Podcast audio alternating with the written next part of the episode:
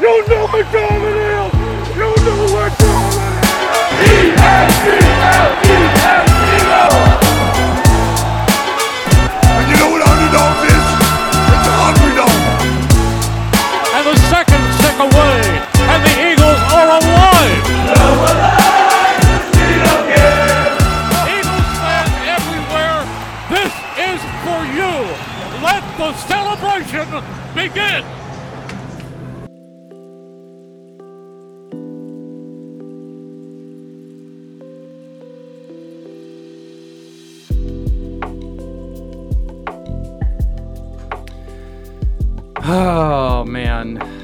Welcome everyone. This is episode 80 of the Winging It podcast. I'm Ali. I'm joined by Aleks. Andrew is not here today. He couldn't make it today's episode.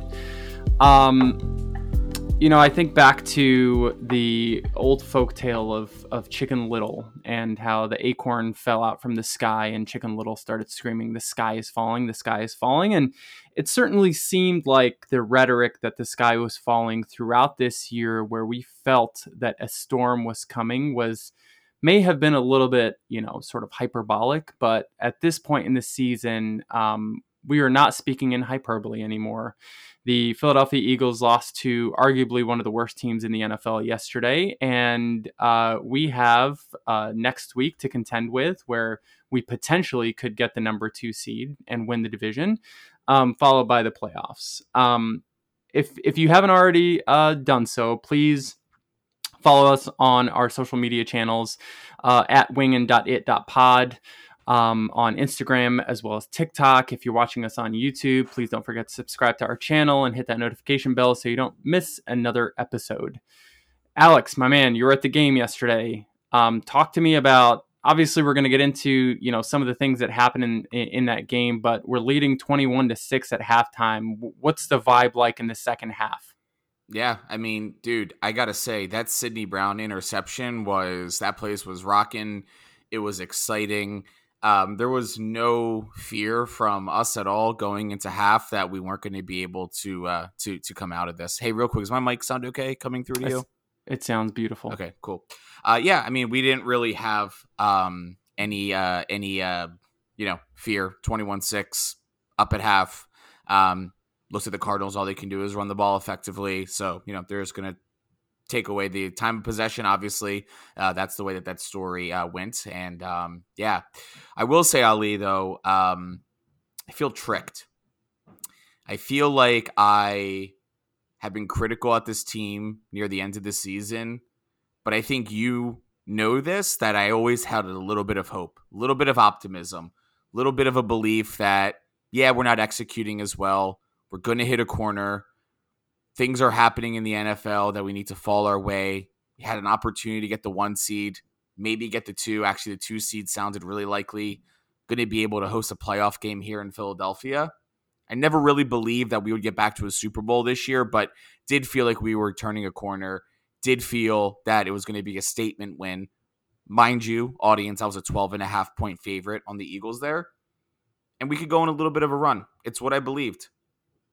We were going to finish the season, a couple wins in the playoffs with our heads held high, say, hey, we're going to regroup, fix up some of the sloppy things, figure out our coordinator situation in the offseason, be good to go.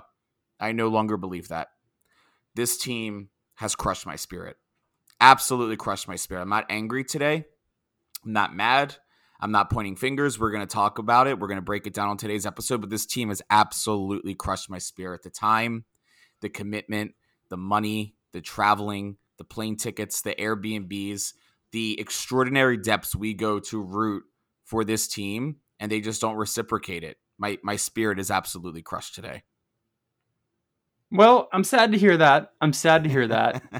um, you know, I think the the the cool thing about this team, uh, trying to stay optimistic as much as I can here, right? Because do I think that we're going to make a deep playoff run?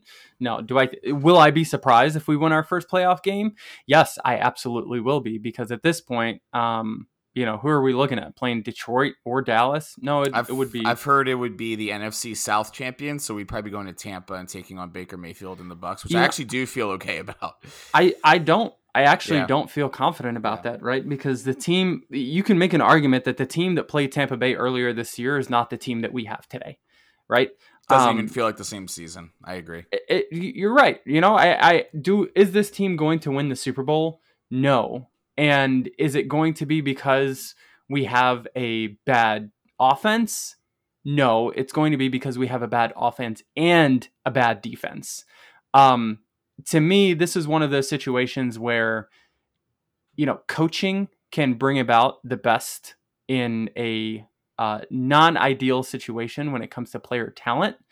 Um, and in this case, I think this is an example of how coaching can also hinder a lot of talent on a team and not bring it up to to sort of play at its potential. So I don't know, man. Like we don't we don't have a script for this episode. We can get into two up, two down. We can get into to some of the frustrations. What do you want to do? Yeah, I mean, let's just let's just see where it goes and and see where it takes us, right? Um, if Yeah. we want to do two up, two down, Sydney Brown's interception was sick, and the uh, second up is I think Jalen Hurts didn't play a bad game. I think a lot of the pressure is going to be off of him. But here's kind of like getting into the downs of everything. We don't need much analysis on the on the things that we saw that were positive. Um, I've really lost a lot of faith in Nick Sirianni. Mm. Um, you know, I think Sirianni's built for this city. I think when things are good, they're really good. But what I learned yesterday is that Nick is very reactive in the way that he calls a game. And he's very, very immature. You know, Ali, you and I are in business. We don't podcast full time as much as we wish we could. In your business world, do you have someone that you look up to, a mentor per se? Yes. Yeah, right. I have a mentor too. I have someone that's been helping me along the lines, making sure that I'm staying in my lane. When I have an issue, I'm going to them. The thing that I learned about watching this team yesterday, and I'll get into the ex- specific example of why, is the Philadelphia Eagles need an adult in the room. Nick Sirianni is just not built for this from an experience perspective. I did a little bit of research on his um, Wikipedia page today. And, you know, coming from, and oddly enough, he went to my alma mater, IUP, as a wide receivers coach. Um, he was an offensive quality coach in Kansas City. He joined the San Diego Chargers and worked with the team's quarterback coach and offensive coordinator. And then in Indianapolis, he was also an offensive coordinator. Now, he never has called plays and what that looks like, but Nick needs to know how to run an offense here. And when I say things are reactive, how many quarterback draws did we see in the first half and how many did we see in the second half when he's like, hey, we need to get something that's working here? So he starts running Jalen Hurts and putting his prized possession in danger. Here's the part that I just don't understand about Nick. The game manager aspect of his game, the only thing he needs to do because he doesn't call plays is woefully bad. It is woefully bad when Jonathan Gannon kicked that onside kick, that was a huge slap in the face. That was Right. a statement saying, hey, in a tie game, if we get the ball back, good for us, but we're going to ensure that you give us the ball back really quickly, regardless if you score or not, because we're going to make this a game regardless. So the first two plays of that drive actually was fine. A run to D'Andre Swift up the middle, then an 18 yard pass to AJ Brown. Then the holding call happened. Oh, mind you, we did call a timeout after the D'Andre Swift. So three timeouts down to two. Philadelphia committed a 10 yard holding penalty. First and 20. Jalen Hurts runs a quarterback draw. Second and 16. Jalen Hurts runs a quarterback draw. Third and 19. We call another timeout. Third and 19. Bubble screen to Kenneth Gainwell. Fourth and 15. Jake Elliott kicks a field goal. We know what happens underneath there. Nick was Mind asked- you, Ho- ho- hold on, that- hold on. I just, that- I just wanted to get to this. Devonta Smith, remember that piece. Okay. Nick Sirianni was asked in his um, post game conference. Well, what was the what was the mindset there? It's very apparent. Nick was settling for a field goal. He was playing scared. He told the media that the wind was blowing in his face. Now, I was in the stadium. The wind wasn't necessarily blowing in our face. And a few plays before that, Jalen Hurts got an 18 yard gain to AJ Brown. Ali, what makes more sense here? Getting it in five, six, eight yard chunks, or sending out Jake Elliott to kick in the wind in your face? Okay, really bad call. The next drive, Greg Dortch. Greg Dortch. I don't know who Greg Dortch is. Gets a 36 yard catch down to the five yard line with a minute and 20 left, and we didn't call a timeout to preserve the clock. Then on the next play, the Philadelphia Eagles actually had the audacity to try to tackle James Conner, which they did. And then we called a timeout instead of letting him score a touchdown and giving the ball back to Jalen Hurts with one timeout and over a minute left. But what ended up happening is Hurts got the ball back with 32 seconds left and no timeouts. Nick's only responsibility in here is to be a game manager. He's settling for field goals and he's doing a piss poor job of managing the clock into what we need to do here.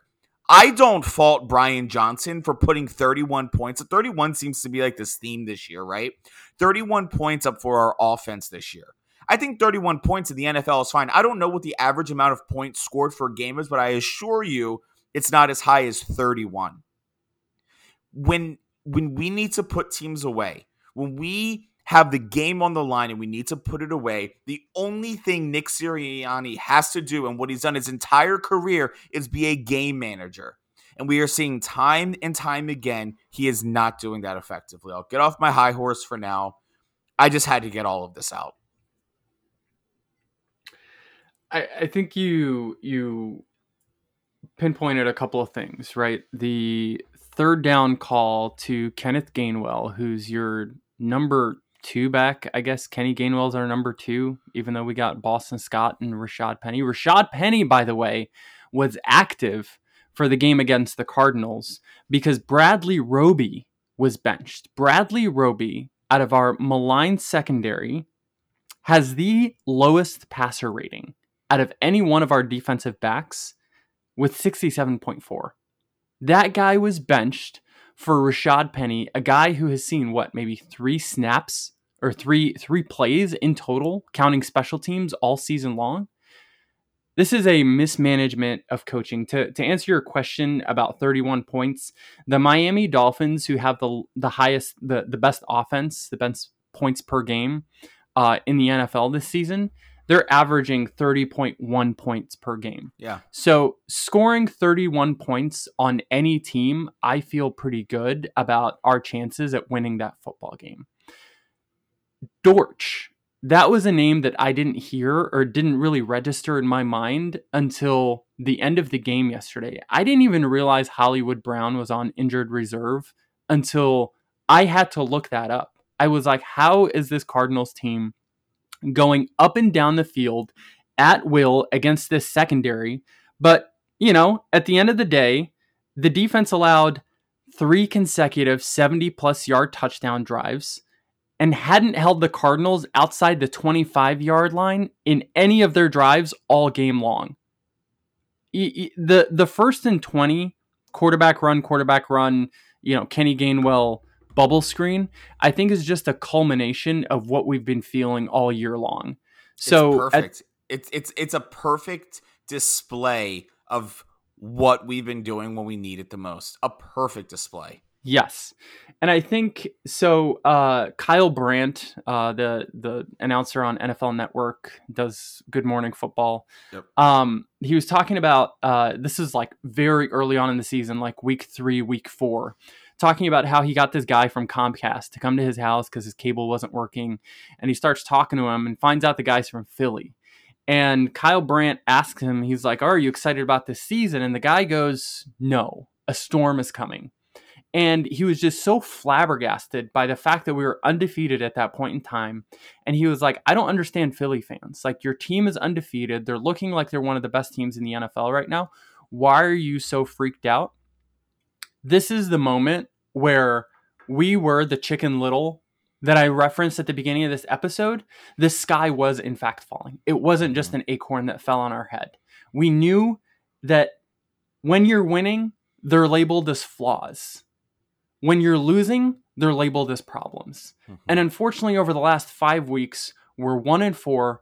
All of our flaws, they didn't just come out of nowhere. We've been dealing with them throughout this entire year. But now that we're losing games because of them, they're becoming bigger and bigger problems. And the playoffs, it is not going to get in any easier in the playoffs, right? Like I think the playoffs are are the moment when you have to sort of like make peace with all of your demons throughout the season. The Cowboys can't beat a winning team on the road. You know, it looks like they're probably going to get a home game at the first round of the playoffs. Yeah. The Miami Dolphins can't beat a winning team in general, right? Except for the Dallas Cowboys, who were playing on the road. Um, all of these other teams have to make peace with all their demons. When I have to think about what our demons are, we've got a piss poor secondary. Sorry, didn't mean to curse. We've got a run defense that was at one point in the season the best run defense in the entire league, and we allow over 220 rushing yards yesterday to Conner. We've got offensive play calling that generally puts points on the board, but we talked about this earlier in the season.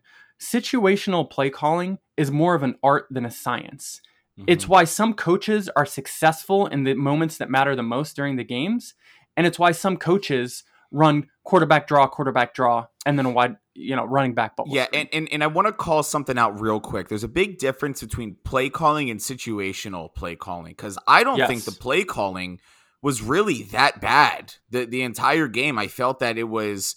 I mean, dude, we saw Jalen Hurts lining up under center. Like when he did that, the, there was an actual audible like cackling in the in the stand, saying, "Oh my God, Hurts is under center." There was a play out of the pistol. I loved the Kenneth Gainwell fake tush push throw to, Yes. for a first down to I think that was Devonta Smith. I Yes. love that. Like that was great. Like that is what we wanted to see. But the situational side of that, when you're running a quarterback draw on first and twenty in a tie game, th- that is that is. So so I guess like my question to you, Ali, is like. Who do you think is responsible for that? Do you think that is Nick saying, "Hey, we're settling here," or "We're doing this," or do you really think it's Brian Johnson? Because because Nick was saying in those calls, we're trying to expose the gap defense because we think we're expecting them to send the house. They ain't sending the house on first and 20, homie. I'm sorry, Nick, but I play enough Madden to know they're not sending the house on first and 20 because they don't need to send the house on first and 20. If it was third and 20, maybe. So, like, help me understand, Ali. Do you think this is boiling down to Nick? Or do you really think that this is just Brian Johnson being really bad in situations? Because outside of that, I, I wasn't too upset with the offense and how they played. I don't think any of this is on Jalen Hurts. I think he did what he needed to do. I mean, my personal belief is is me, you know, right. I, I was brought up in the military. Anything that my team gets right is on them. Anything that they get wrong is on me. Sure. And it's going to be either because I failed to lead them, coach them, guide them, or resource them.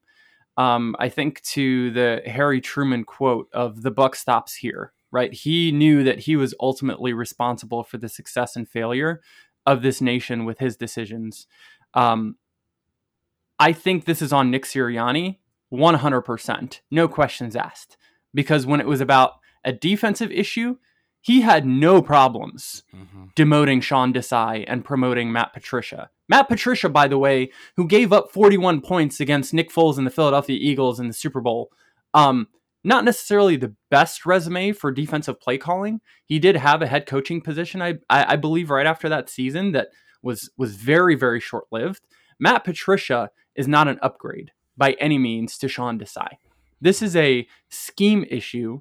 It's also a personnel issue because I do believe we are lacking in the linebacker position. I do believe we are lacking in the defensive line position mm-hmm. because our defensive line, if you think about last year, how many rotations did we have? These guys were coming in fresh after fresh after fresh play. It, it was just insane the level of sort of repetition that we provided these guys just because each one of them was just like, okay, yeah, I'm coming in for three, four plays, and then I'm coming out to take a rest. We've got issues on our secondary. Obviously, there's some there's some health issues there, but James Bradberry has regressed significantly. Um, E- Eli Ricks is not a great corner. Uh, He's Sydney slow. Brown, he He's is slow. He's right. slow, slow. Yeah. Right. I mentioned Bradley Roby, Avonte Maddox. Like, listen, I I love Avonte Maddox, but the dude just can't stay healthy, right? And Yeah, and he's, he has nickel, another X-ray again yes, after that Nic- game. yeah. Ni- nickel cornerback is probably one of the most difficult positions to play. I've already said defensive back is probably the most difficult position to play, in my opinion, next to the quarterback position. But the nickel corner position, you're like a hybrid between a safety and a cornerback, and you've got to you've got to guard their their players' most physical, most dominant Mhm. receivers when they line up in the slot. And here we are taking our best nickel corner in Bradley Roby and benching him so that we can upgrade Rashad Penny for whatever reason. This is poor game management. This is poor coaching. And when it comes to situational play calling, the fact that we have been talking about quarterback runs inside the red zone. We've been talking about giving the ball to Kenny Gainwell inside the red zone as far back as like what, week two, week three? And here, all the way up to this past Sunday, yesterday, when we're talking about poor play calling in the moments that matter most, when we absolutely need a score, when it's Mm-hmm. clear that our defense cannot keep their offense out of the end zone, we're settling for field goals. This is Yeah. 100% on Nick Sirianni.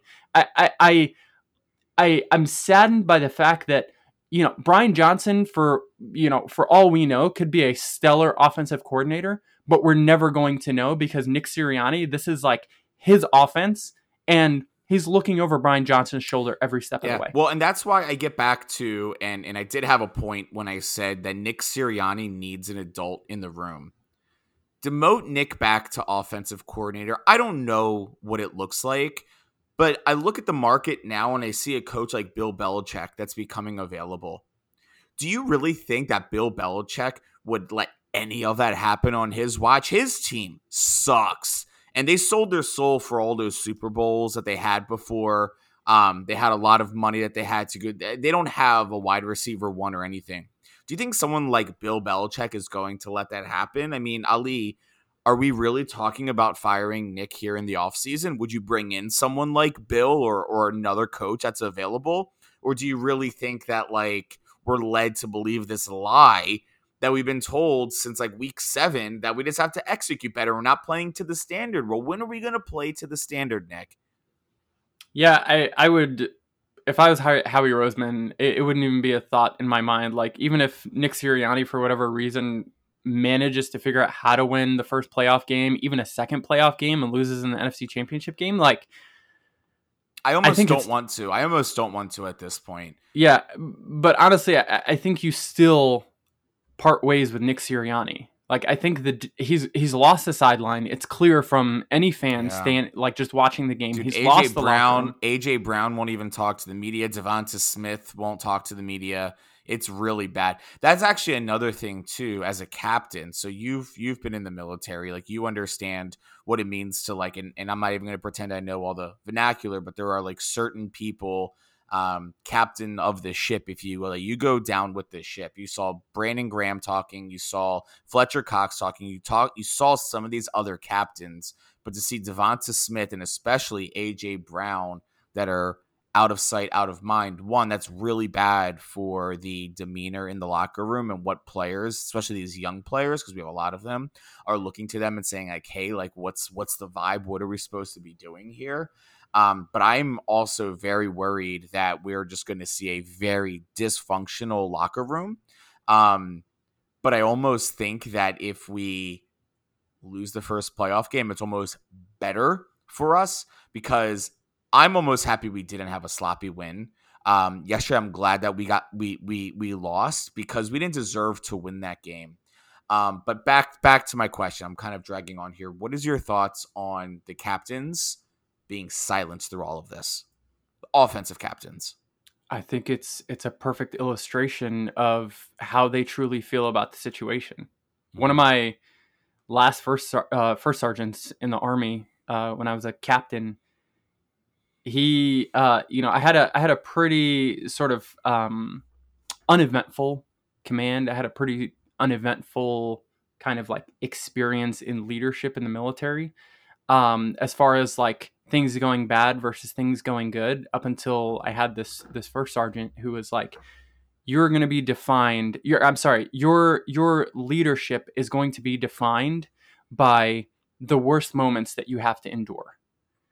Last season, I can't name a lot of first, you know, worst moments that we had last season.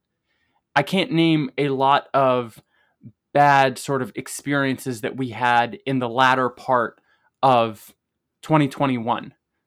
I can name a lot of bad experiences this season, and I think Nick Sirianni's leadership is being defined by those moments. And I think when you look at Bill Belichick, who does have a horrible, horrible team right now, no one is questioning his leadership right now because it is clear that he is doing everything humanly possible to get the most out of he can uh, that he can out of what he has which is a lackluster in in you know talent as far as his team is concerned Nick Sirianni in my mind is the person who can come in and manage a company while it's performing smoothly but he is not the person that you bring in for a turnaround. He is not mm. the person that you bring in when you need something that's innovative or something that challenges the status quo. He is a good team manager. And when things go wrong, it's time to move on. And Aleks, I think things have gone wrong to a point where we've lost to probably the worst team in the NFL going into the playoffs in a time when you need to be winning football games. We're losing football games. Think back, like, I, I mean, I, ju- I just want to like highlight this piece because I, I was kind of shocked when I read this. 28 days ago, the Eagles were 10 and 1. Jalen Hurts was the clear MVP favorite. I got on on Instagram and took a video selfie talking about how Jalen Hurts was the MVP because he just ran in that game winning touchdown against the Buffalo Bills. The Eagles had the number one rush defense, defense in the NFL. We had the sixth overall defense. We had the number four passing offense and the number four rushing offense. And in those 28 days, we've gone one and four. I can understand Philadelphia losing to San Francisco after we've had that emotional game against Buffalo. I can understand losing in Dallas. I can't understand losing to Seattle. I can't to Drew Lock in Seattle. I can't understand losing to the Arizona Cardinals without Hollywood Brown. I just don't. Yeah. It's time to move on. Yeah. I mean, listen, man, our offense is healthy. There was no big gaps missing yesterday. Uh, it looks like Devonta Smith did uh, suffer a mild ankle sprain, so he should be back at this point, just just sit everyone. Just sit everyone for for the last week of the year. We don't need to. Can we fall anymore? No. Packers are eight and eight. We can't fall anymore. Yeah, we can't fall anymore. So honestly, it looks like as of right now, unless some things happen, um, the playoff bracket is going to be San Francisco is going to be at a bye. Green Bay is going to go to Dallas. Rams are going to go to the Lions, and we're going to go to Tampa. I mean, I guess from a playoff perspective, that's probably the best news for us, but um, it sucks, man. It sucks. I, I don't even know if we want to do an episode this week. Like, what's there to break down? I think the thing that also just like really hurts is we we had it we we had everything we needed. The Lions mm-hmm. somehow on a questionable call um, lost the game in Dallas. Division we, was ours t- for the taking. Can we talk sure. about that? Can we talk about that? Because sure. I, obviously we've we've talked about refereeing in the NFL this season and how it's appeared to have gotten probably the worst it's ever been. Mm-hmm. And in this case where you've got such a monumental play call that ends on a debacle. This referee crew has now been demoted. They can't ref any playoff game this season. I don't know really? what what their future is is going to be like, but yeah, the NFL has said that they're not refing any playoff games this season. Wow, I did not yeah. hear that. Yeah, I mean, it was the call wrong though. Like it was an illegal formation regardless. So isn't that still illegal touching, which is what they called? They didn't say an eligible receiver. They said illegal touching. And since he wasn't covered, he wasn't able to make that call, regardless if he checked in or not. I just think yeah. everyone's kind of focusing on the wrong things here. Yeah, I, the thing is, what they called was a penalty, and I think who knows if they would have called that, you know, an illegal touching or an illegal formation because an eligible receiver was covered by another eligible receiver. Who knows if they would have called that? Mm-hmm. But them calling an illegal touching is because they're saying that Decker didn't report. Right. Yeah, and that's not the right call. He did. He did. There, there's plenty right. of video evidence to support that he that he did say that. So yeah, it's like, does it come down to well, pick your poison? But that's not what they actually called on the field, right? Right. Um, and they even went into this long thing where where Troy Aikman and um, um, whoever he's hosting with, and they did the post game show. Like they broke it all down. They're like, no, he definitely did what he needed to do. Um, I'm also trying to think of, oh yeah, like yesterday, the uh, the pass interference call on Kelee Ringo was yeah. really bad. Now, the Arizona Cardinals should have never put 35 points on us, but like come on, dude. Like he dragged him down. Kelee had Yep. nothing to do with that play. So that was that was pretty bad too with the officiating. Yeah, I, honestly, I don't know if we can if we can rectify officiating at any point in in the near future without the use of some type of technology. Yeah. Um, I think because we've got all these different camera angles, you know, we can basically referee a football game because we've we're able to see this stuff in slow motion, whereas they've got to react to it in real time. The human eye is one of the most inconsistent, uh, can't depend, you know, non-dependable tools that are out there in nature, and yet we use it as a resource to guide us in making decisions so often and I think, uh, especially, you know, I don't gamble, right? But like the amount of money that's going into FanDuel and DraftKings and all of these other sports betting websites that are na- that's now being affected by boneheaded calls like this, where it needs to be right, and these people are potentially lo- like, how many people potentially lost millions of dollars on Saturday night because of a bum-headed call on the field that could have been re- rectified with replay technology. So here's a question I want to ask everyone on social media and chime in in the comments. My wife has brought this up to me before and it's pretty interesting. So the question is is in a time where it doesn't look like blatant calls are being called penalties anymore, it's more so law of the land, anything that you see in the rule book, do you think that every single play Every single play, regardless of what it is, should be subjected and being able to be challenged. Yeah, yeah. I mean, uh, well, obviously, Like, I please mean, comment means- and let us know. This means holding. This means pass interference. This means delay a game. This means false starts. I mean, anything. Do you think that anything in the NFL should have the ability to be challenged? Uh you know obviously our listeners our followers please let us know what you what you think in the comments but i honestly think everything should be up for discussion if they can review a touchdown within the 40 seconds or the 25 seconds of the play clock right after a score is confirmed before the extra point is kicked then they should absolutely review every single play Yeah. I- it's the amount of money going into this game warrants that they get these calls right and it warrants that you know a, a mistake a human error which is very common and it shouldn't be looked at as someone who can't do their job correctly it is just being human that should have the ability to be rectified to make sure that we are getting these plays called right what do you think alex Well, but that also means, though, on plays that don't get called, you can challenge and say, hey, there was this. So now you enter into really uncharted territory where a holding call isn't called. Um, like you see all the time with the Kansas City Chiefs. I especially remember the one against the Jets on that Jets. primetime Oh game. my I'm like, God. Holy crap, dude. But that means that you can also throw a flag and say, hey, I saw blatant holding there. And I think a lot of offensive and defensive linemen would agree that there's holding way more times than it's called. So now you open up a different bag of worms. So I think it's an interesting debate. Personally, I think anything that is called on the field should be able to be challenged. And I was really much against this.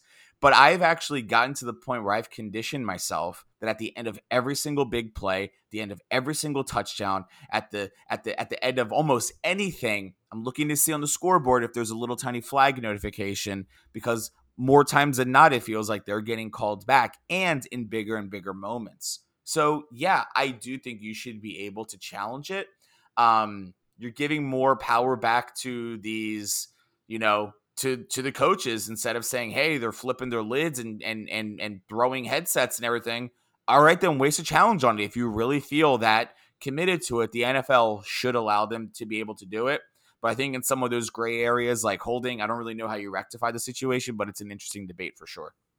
Yeah, and I think all I'm looking for really is consistency. Whenever I see these referee crews against the Eagles or like, you know, the Eagles are 30 and 1 or anything like that, I want consistency. I want to see that one referee crew isn't, you know, a little bit more lackadaisical when it comes to pass interference than another crew. I want to have the players understand what I can and can't do and not have to adjust their playing style because they are with a certain referee crew. Yeah. That's that's plain and simple. Yeah. So, all right, man. Uh, well, I guess you know I'll give you my closing thoughts. You give me yours, and then we'll we'll send off episode eighty. Um, I'm not mad. I'm not enraged, but like I said, my spirit has been crushed. I don't care about the playoffs anymore for this team. Um, sure, playing the Tampa Bay Buccaneers is something that may be exciting. My wife and I actually booked a getaway that weekend because we won't have a playoff game to go to um, at Lincoln Financial, which is really, really depressing. Um, so that's really it, guys. Um, we, Ali and I were on the same page where we warned everyone last year was our Goldilocks year. We had everything in there. We had a rookie quarterback. We had top players in the position. We kind of stumbled into the Super Bowl with the hurt Brock Purdy. And at the end of the game, we had an opportunity to win it. New defensive, offensive coordinators. Nick Sirianni still very much immature. Some players have started regressing, and now we see what happens when he's faced with some adversity. This is the worst 11 and 5 team I think I've ever seen in my life, maybe comparable to the Steelers of last year. Um, it's not exciting. It's not exciting to be an Eagles fan. I don't know why I subject myself to this. I love this team. I'm going to continue to root for this team, but my spirit is crushed. There is no other Eagles news going on right now that's going to make me feel any differently right now. So, best of luck against the Giants. We'll see what happens against the Bucs if that's uh, the way it shakes out. But I think at this point, I'm hoping for a first round exit so we can focus on the offseason and change some things and some personnel. There's not a lot of optimism coming out from me. Ali, close us out and send us home. Sweet. Um, I'll start with the negative and then I'll turn into positive. Um, the negative was when I was going through my X feed, I stopped by the Eagles Nation page where um, they said that they just realized this game against the Cardinals may very well have been Jason Kelce, Brandon Graham, and Fletcher Cox's last ever games played at Lincoln Financial mm. Field. That's that's pretty crushing. That's pretty crushing. Um, considering how the season had started with all of the expectations to how it ended in um, in in sort of embarrassing fashion the way that it did yesterday. What I will say is at the end of it all, um, Howie Roseman, in my mind, has done some really boneheaded things like drafting Jalen Reagor instead of, you know, Jay Jettis. Uh, he drafted uh, JJ Arcega Whiteside instead of DK Metcalf. Um, but at the same time, he also built a team that went to the Super Bowl in 2017 even though his star MVP level quarterback was hurt. He then decides, after the owner decides to fire head coach Doug Pederson, to go out and rebuild the team and send another team to the Super Bowl five years later. I don't think this man is incompetent. I think he is consistently one of the smartest GMs that we have have sort of found ourselves in or fell into um, when all of the we hear all these other stories of GMs getting fired, Howie Roseman is often lauded as the guy who other GMs have to sort of like hold on to their pockets to make sure that he doesn't rip them off.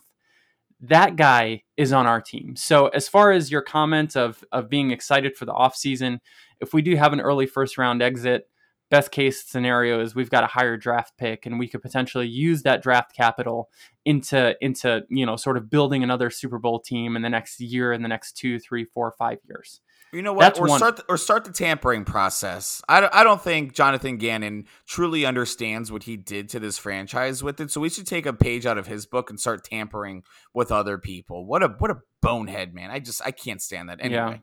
Yeah, yeah. I mean, we can we can sit back and, and think about the what know, ifs if we had Vic Fangio, but you know it is what it is. The other positive thing that I'll I'll point point us to, right? Because I think you and I are are cut from the same cloth. Like we bleed green like any other Eagles fan, but at the same time, we love this game, man. We love this game. We love football like so much. Wild card weekend, best weekend ever, super wild card weekend. I think we have a lot to look forward to as fans of the game in general. Matthew Stafford, the old, old, old quarterback. I think he's the oldest active quarterback in the league right now, leading his team to another game in the playoffs, potentially going to his old team, Detroit, in the playoffs. Think about that storyline.